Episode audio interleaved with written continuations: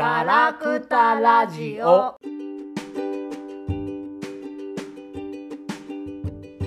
い、始まりました。ガラクタラジオ第12回です。えー今回もですね、ガオガオとステラマリナで、お送りします。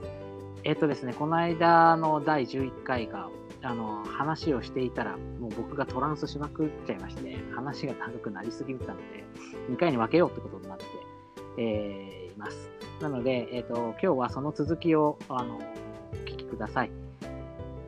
スタレステラマリナさん、あの、いろいろと処理すいません。ありがとうございます。はーい、頑張りました。すいません、いつも。なので、あのー楽しんでいってください。では、はいあの続きが始まります。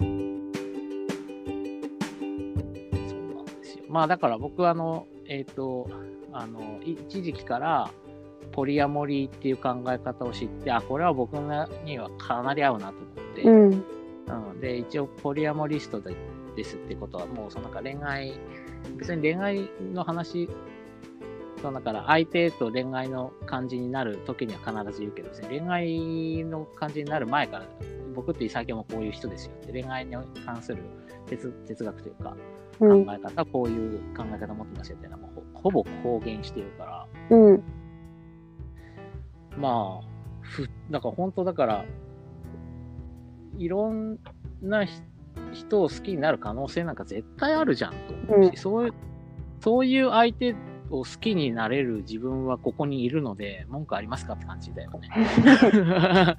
うん、なんか、別に相手がいろんな人にときめいていようが、で自分に対してこんなに信頼をしてくれてるんだっていうのが伝わっていれば、うん、うん、そこなんだよね。何にも問題ない。うん、いから、まあ僕は結構だから、あの、えーあの、ね、変態系の話をすると、もう浮気してくるんだったら、まず自最初にこんなに楽しかったよって言いたくなるような相手でいたいっていうね。うん、うんそうまあ性癖の話はね、またいいいつかゆっくりしましょうって感じ。うん、うん、だ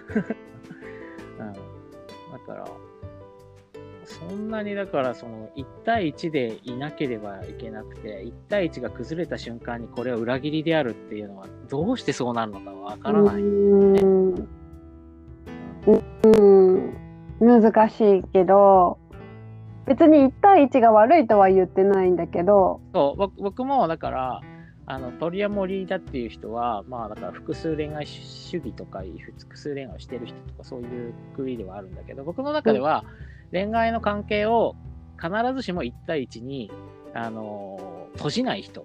だから、うん、うん、うん、ああのっていうふうにして、だから結果としてそこにたどり着くことは全然ありだと。ありありで。僕僕も全そういう可能性全然あるし、うん、あの結構好きになるとその人だけになったりもするしね。うん、うん。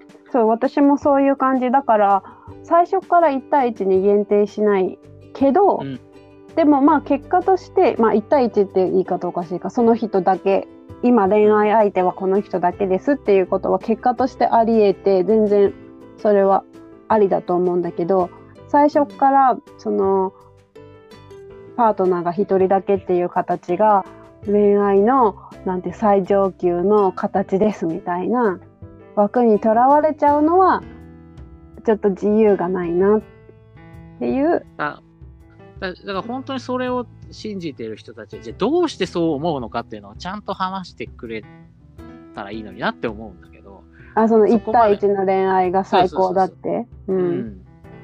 それをちゃんと話してくれる人はほぼいないよね。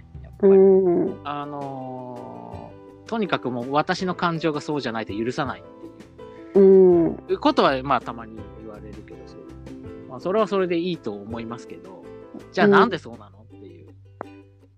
おおそらくは本能とかではなくてなんか埋め込まれている思想的な何かとか不安だとかそういうのが重なってそうなってんじゃないのかな、うん。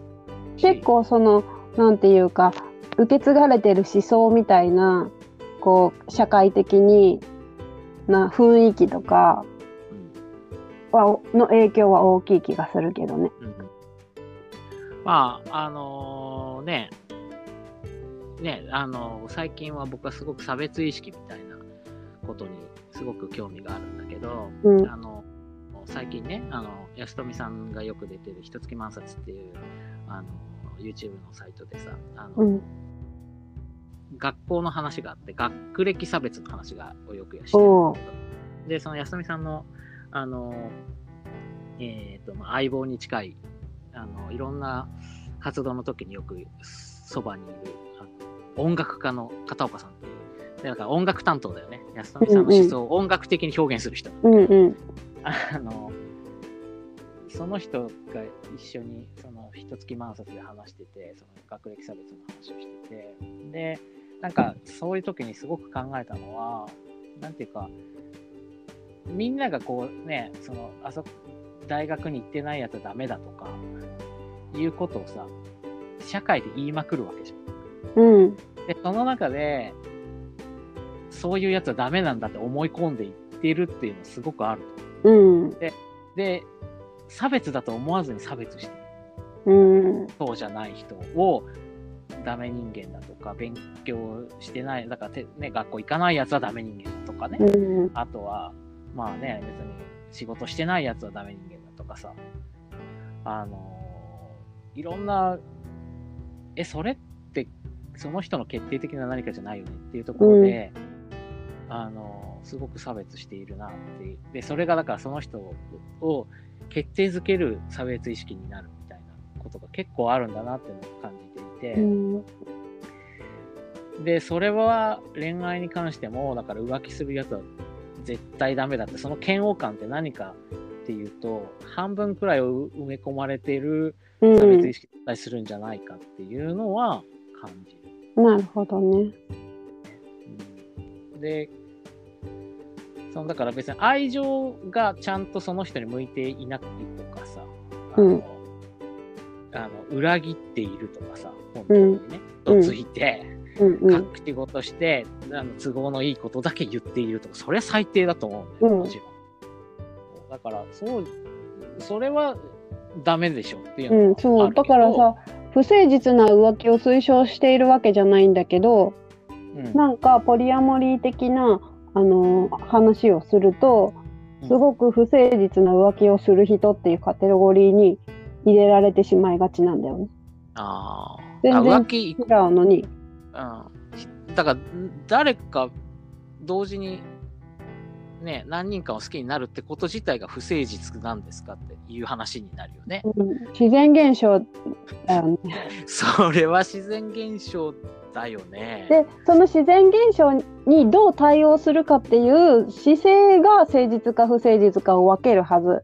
うん、で、うんまあ、これにさ、だから、そうんのちょっとセックスの話をすると、セックスをすれば、それはダメなんだって言うけど、それはなんかただ宗教的な何かをこう、こう自分の中で内面化して、そう言ってるようにしか聞こえないよね。だってうんそもそもで、好きの延長線上にくっつきたいがあったりとかするわけだから、まあ別にそれはそれでありなんじゃないのっていうのは僕は思うんだけど、うんそうで、そうね、だから、この人、だから、例えばこと、子供が何人かいるとするじゃん。うん子供に対して愛情を注ぐよね。同時に注ぐじゃない。うんうんでその人はその人として一人一人の個人に対して、あの、その人へあげられる固有の愛を渡すわけだよね。うんその人にだけあげられる愛。その人に感じる感情だから。で、それを、まあ子供が何人かいたら、そその都度みんなにあげるじゃん。うんでそれは別に不誠実でも何でもない。うんうん。だから、で、まあもちろんさ、子供も、その、た最初は一人っ子で、途中から兄弟が出たり、あ兄弟がね、生まれたりすると、最初は弟とか妹に嫉妬するみたいなことがあるんだけど、でもそれは、ちゃんとその、最初はね、自分だけに向いてた愛情を、その、い妹とか弟にも向けられるから、ショックだったりするから、まあ、うん。その、弟とか妹をいじめたりとかするんだけど、うん嫉妬で。うんだけど、ちゃんとその愛情を、自分にも、あの、大切な愛情が向いているんだってことが分かれば、うんあの、兄弟は仲良くなるので、うん。で、これがさ、だから例えば比較されて、お前は、あの、この人、この子と比べてこうだからダメだとか言われて、そのね、劣等感を抱えさせられたりとかしたらもう本当に最悪だけどね。うん。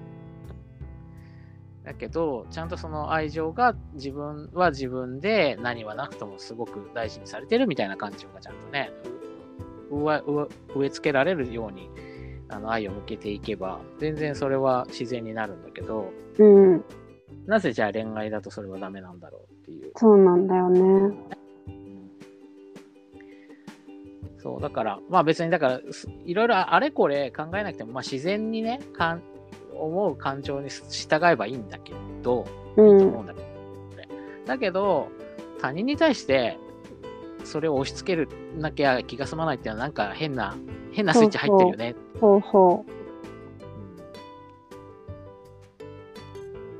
う。押し付けられるのは何なんだろうね。だからさ、どんな恋愛の形でもいいと思うんだけどさ、うんこうじゃなきゃダメだって言ってくるのは何なんだろうね。なんか私もさ、だから例えば1対1って窮屈だなとかさ、うん言うけど、でもじゃあ1対1の恋愛で満足してる人とかすごく幸せにやってる人にポリアモリー的な考え方をしないとダメだとかは言わないじゃん。絶言わない言わない。うん対なんかそれが、それが窮屈だって思ってるんだったら、こういうやり方もありますよとそうそうそうそう。うん。うんそうなん。うん。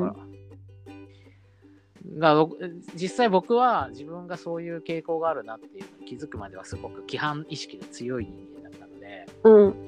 こうじゃなきゃダメだ、浮気なんか絶対ダメだっていう人だったんですよ。うん。だけど、後から考えると何の理由もないぞ。それに うん。だからその、罪なことをしているから罪なんだぐらいしかない。ああ、うんうんうん。すごいトートロジーだね。そうそうそう。何が罪かわからない。うん。で、実際に話をいろんな人から相談を受けていくうちに、あれ？これは別にそんなに変なことではないぞうん。っていう。で、自分がなんか浮気されるってことを想像しても別に、え？そんなに、そんなに変なこととか、そんなにね、傷つくことだろうかみたいなことを考えるようになって、うん。だから、なんかもうちょっとこういう緩やかに捉えてくれる人が増えると恋愛しやすくなるんだけどな。そうね。だから、うん本当にトートロジーの中で生きてる人は多いんだろうなと思うんですよ。うん。こういうもんだからこうなんですみたいな。そうそう。それには多分ね、いろんな、ね、その洗脳の仕掛けとかがさ、隠されてて、うん、でそこをね崩すのをねすごい労力かかるからさちょっと対応しきれないんだよねそれを。そうね。うん。で、まあね、その、もう、内面化しまくってるからさ、恋愛うん。で、そこでやっぱり我慢できないって言っていろいろやっちゃった人とは結構さ、話が合うんだけど、あそうそうそう。えーだから、そう、だから自分が振られた相手でもずっと僕は友達でいたいと思うし、うん私もそう思う。で、振られた相手とずっと仲良くしていく上で、その性的な関係ではなくても、あの、とかパートナーじゃなくても、特別な関係っていう、特別な、僕にしか話せない話がいっぱいあるみたいな。うんあるし、うん。でそういう本当に今までね、人生で一番大切なと思った、あまあ一番っていうか、もうなんかと、とにかくと特別が生き切ってる人がいて、まあさあの、その人が結婚したって話です。この間したけどさ、そう。うんうん。であの、で、その人がね、あの、いやー、ついに二股をかけてしまったっていう話を聞いたわけ。結婚した後？結婚した後じゃない、まあ結婚した後もああるかもしれないけど、あ今のところはないんだけど、うんその前、まあそのその人と付き合ってる時ね、その人。うん で、で二股になってしまいました。まあそうどうです。まあ僕なんかもうおめでとうとしか言わなかったもんね。うんうんうん そうで、で、まあ、それをこう、自分なりに考えながらずっとそのねいい関係を続けていったら結局結婚したわけでさそこでうん。まあいろいろそういうことがあっても信頼は信頼ですからねうん。そうまあできればだから僕はうんパートナーには全部言える人でいたいし僕はうん。言えるうん。嫌だなと思うし、うん。でむ相手が自分の例えばなんつうかうーんと思い通りのことじゃなくてもそれをとりあえず受け入れて、まあ、ちゃんと話を聞いて話を寄り添っているうちにそれって結構いいかもって思える自分でいたいうん。なるほど。だってそれはそれは向こうには向こうの理由があるしうん。でそもそもそのこ細かいことのがあの自分の思い通りになるから好きになってるわけじゃないじゃんうん。そのうその人の本当のこうもともと持っている魂みたいなものにもうこう感染したりとかときめいちゃってるからさ、うんそこに信頼があるからあのそうなんだよって別に誰か別の人とあのやっちゃいましたみたいな話はあのいや君がそう言うんだったら結構その相手も素敵なんだろうなみたいな。うんうんうん。でこのポリアモリーのねあの用語でコンパージョンっていう言葉があるんですよね。ほそうでポあのコンパージョンっていうのはだからその自分のパートナーが誰か別の人と仲良くしているこれは別に性的な関係云々じゃなくてもあってもいいんだけどう。うん。仲良くしていることがすごく幸せに感じるとかそこがそそうやって人と仲良くしてくれてるのが嬉しいって感じる感情。これをコンパージョンって言うんですけど僕はこれがかなり強いんですね。なるほど。なんか自分のな仲良しな人がなんか誰かとあの幸せになってその人の中その人との関係の中で自由になって素敵になっていってるっていうのは、うん。僕にとっては100%ハッピーなことうんうんうん。でむしろその人と会いたいってなっちゃうよね。あ、その相手の、お そうそうそうそう、うんうんどんな人かうん。できたいとか、あなで友達になりたいとかさ、うん。それは私もすごいわかる。だから、ね、なんかだからその人好きな相手のこう秘密の部分を、まあ、解き明かしたいっていうのは常にあるからさ、うん。それだ。から別の人とどんこう仲良くしてる時どんな顔になるのかなとかはいつも知りたいなとは思うけど、なんか私が大学生の時に読んだ小説で、恋愛写真っていう小説があって、その中に好きな人の好きな人を好きになりたいっていうセリフが出てくるんだけど、はい。それにすごい共感したの。まだ20代前半の時に。で私まだ20代前半の時はそんな全然ポリアモリーのこととか知らなかったしあんまりそういう恋愛観じゃなかった。どっちかっていうと結構あの1対1のうん恋愛規範にどっぷり使ってた頃だったんだけどでもその時からそのセリフになんていうか惹かれていた自分はいたんだなっていうのを、うん。今コンパージョンの話を聞きながら思い出しました。そうだね。あと俺も思い出したのはさあの、うん。人とようのは花水木だあれ最高。あれが、あれはもうなんか自分はダメだから、あなたは、あの、あの人と幸せになってみたいな、ちょっとドロドロ感のある、うん。あの、歌ではあるんだけど、うん。でもまあ、あれはだから自分ともうまくいってるけど、その人と仲良くなるのは、うんうん。100年経っても嬉しいよって話うんなんで、うんうん。うん。なんかその、私はもう死にますけどみたいなさ、ちょっとあああの悲哀があるじゃん。あのああそういう感じなんだ。うん、なんかちょっとそういう感じがある。うん。なんか、うん、あの、100年、あなたは誰かと幸せになって、私はもういませんけど、そこは諦めますけど、みたいな、なんか、そその、あの、あれを歌って、なんか涙してる人は、そこの悲しさに共感してるから。あそうなんだ。そっちなんだ。あっちか分かった僕の我慢がいつか実を結びっていう方に共感してるってこと？で、あの、そうそうそう、それで、だから、あの、なんだっけ、えっ、と、ね、その、その、我慢して相手の幸せを願える自分が美しいと感じてるっていうかちょっとだから、ああそうか。あ最後に最後にこ全部や破れて、うん。あの苦しいけれども最後自分はそこで美しくありたいんだみたいなちょっとねあの、うんうん。ナルシスムがある歌でもあると思うけど、うん。まあそれは許してやろうぜとは思うけどさ、う 最終的に他人の幸せ願ってるから、うん。ね、それはいいんだけど。そうだってさそうやってさ自分自分を犠牲にするんじゃなくって、うん。相手の幸せが自分も幸せってなったらみんな幸せになれるじゃん。ね。誰も我慢しなくていいじゃん。それでか自分の関係する人がどんどん幸せになって自分もどんどん幸せになるってさ最高の考え方だと思うんだけどみんななぜさ苦しみや憎しみを生む方に考えるのだろうねって思うよね。そうなんかあとそのちょっと花水木の話でだ結構いろいろ考える思い出すんだけどさ。うん。あのー日本の結構さ昔からある美談の中にさうん。そのなんか最しその旦那が先に死んで嫁が再婚することを願うみたいなシーンでみんなうるうるくる。あれあるじゃん。あれもだからその自分はもう諦めるけど君が幸せでいてくれればいいんだみたいなところで、うん。それはそこはみんなわかるわけだよねでもね。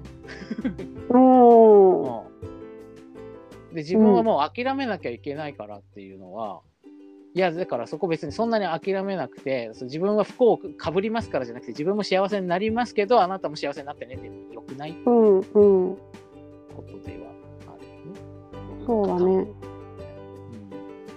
だからもちろんだから自分だからさ人生は有限だしさ何でも思い通りになるわけじゃないしさ。あの、諦めなきゃいけないことがいっぱいあるんで自分はここは諦めて、あの君が幸せになるんだったらそれは僕は嬉しいよっていうのはもう100%同意なんだけどね。うんうんでもそれじゃないと感動できなくてあのなんだろう。えっ、と僕も君も幸せになるみたいな感じ、うん。で君は別の人と幸せになっても僕は嬉しいよでも僕と仲良くしてねみたいなことはダメみたいになるのもわからないなっていう感じ。わからないね。そう。だからそのなんていうか所有の概念にすっごいうん。やっぱり引きずられるんじゃないかな。うん。うん。所有は本当にわからないですね。だって他人は他人だからさ、うん。うん。パートナーにはねだからなるけど、うん。パートナーっていうのは自分のいろんなものを預ける相手ではあるしうん。僕はだからあのパートナーっていうのは共犯者になる人だ。冒冒険を一緒にする共犯者になる人だなって思っていて。うん。その感覚を一緒に味わえる人。ただそれだから一一緒にいて超楽しいしうん。そことしかできないことがたくさんあるっていうことなのでうんそれは別に独占とは全く関係ないんだよね。そうね。うん、だからこの人を所有することで満足感が得るっていうのは本当にわかんないな。まあ社会通念上別の人を好きになってしまえば僕から離れていってしまうっていう不安から嫉妬するっていうのはわかるけど。うんうん、まあそれはわかるけどそそうじゃない道を探っじゃあそのその別の人好きになっても離れないような形で生きる道を探るって道もあるんじゃないですかっていうのは思うわけだよね。うんちょっとね今 NG があったのでもう一回話しますけど まあな本名言っちゃったってことだまあいいやそれは。えっとであのーね僕らがそうやって、えーねいろんなことを話しながら付き合ってきいた時にはね本当こういう話たくさんしてで一緒に変化もしてきたので、うん。考え方。で、私はすごい影響を受けてるからね間違いなく。うん。一番だからでもそのステラマリナさんがそれで心地よい方向はこっちなんだなっていうふうになんとなく感じてくれたとかいうのはすごい、まあなんか出会ってよかったなっていうのがある。まあでもはっきり言ったら恋愛する相手はだいぶ狭められてしまったので良かったのかどうか。そうそうなのかね。だって出会う人出会う人みんなさ1対1の恋愛規範にがんじがらめな人だったらさあ発展しないもん。共犯関係結べないもんそういう人とは。っていう意味では。そしてそうそうじゃなくていろんな人とあのもうありだよねっていう人なんかすごいせこいやつだったり するっていうのもあるからね。あのうん。自分は許すけど相手は許さないみたいな、うんおい待ってみたいなやつがいたりするしね。うん、まあでもその狭き門になった代わりに出会う人の多分質は上がっているのではないかと。あだからね体験の質は上がるんじゃないかなって期待はしてるからうんうんその、まあ本当にそう思いうんますよ、うん、まあだからそこ、えー僕それを信じて粘り強くこう出会っていくしかないなっていうのは最近考えてるところ。ね。で僕もだからステラ・マリナさんがいい男をつかみ続けるように願っているし、でも相談も乗るし一緒になんか作戦練ったりも全然するから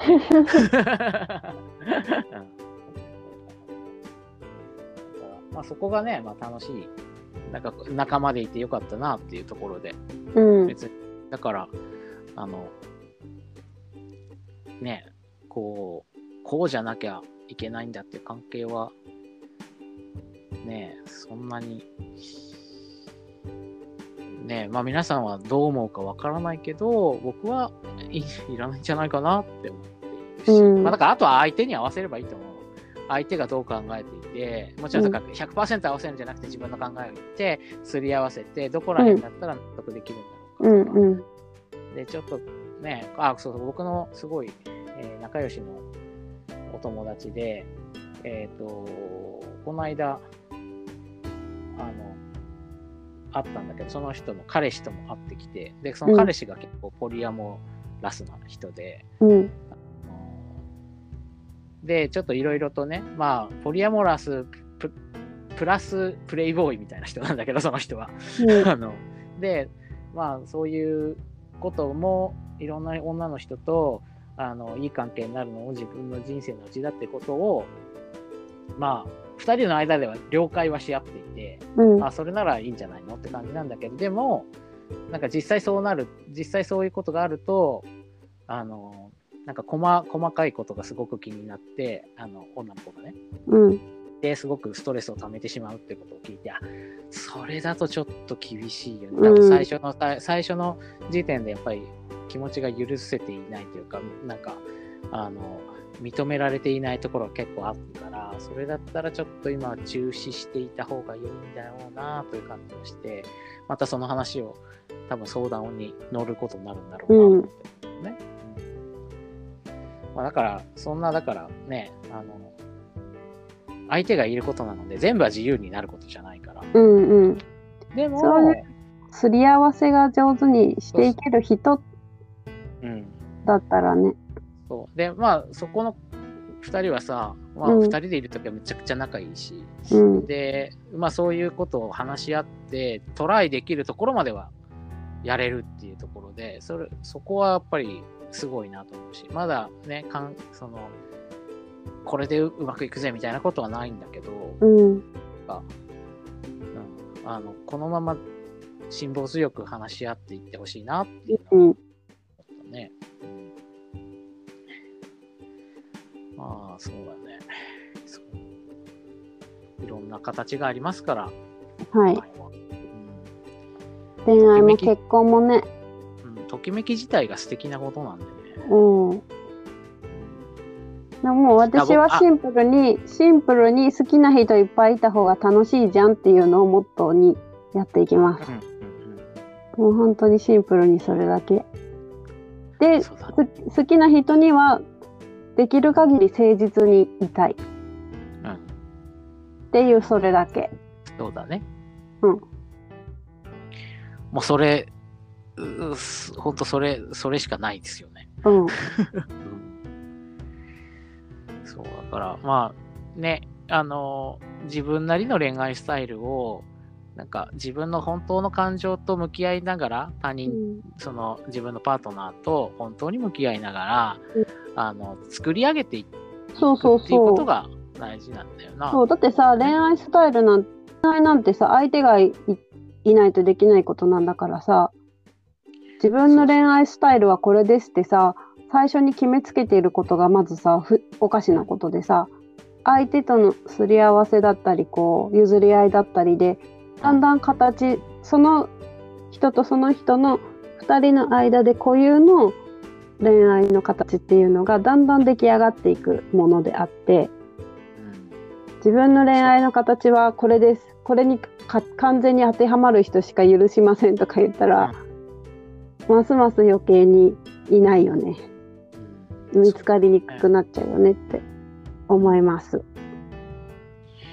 そう。だから逆に言えば恋愛にはルールはないんですよ。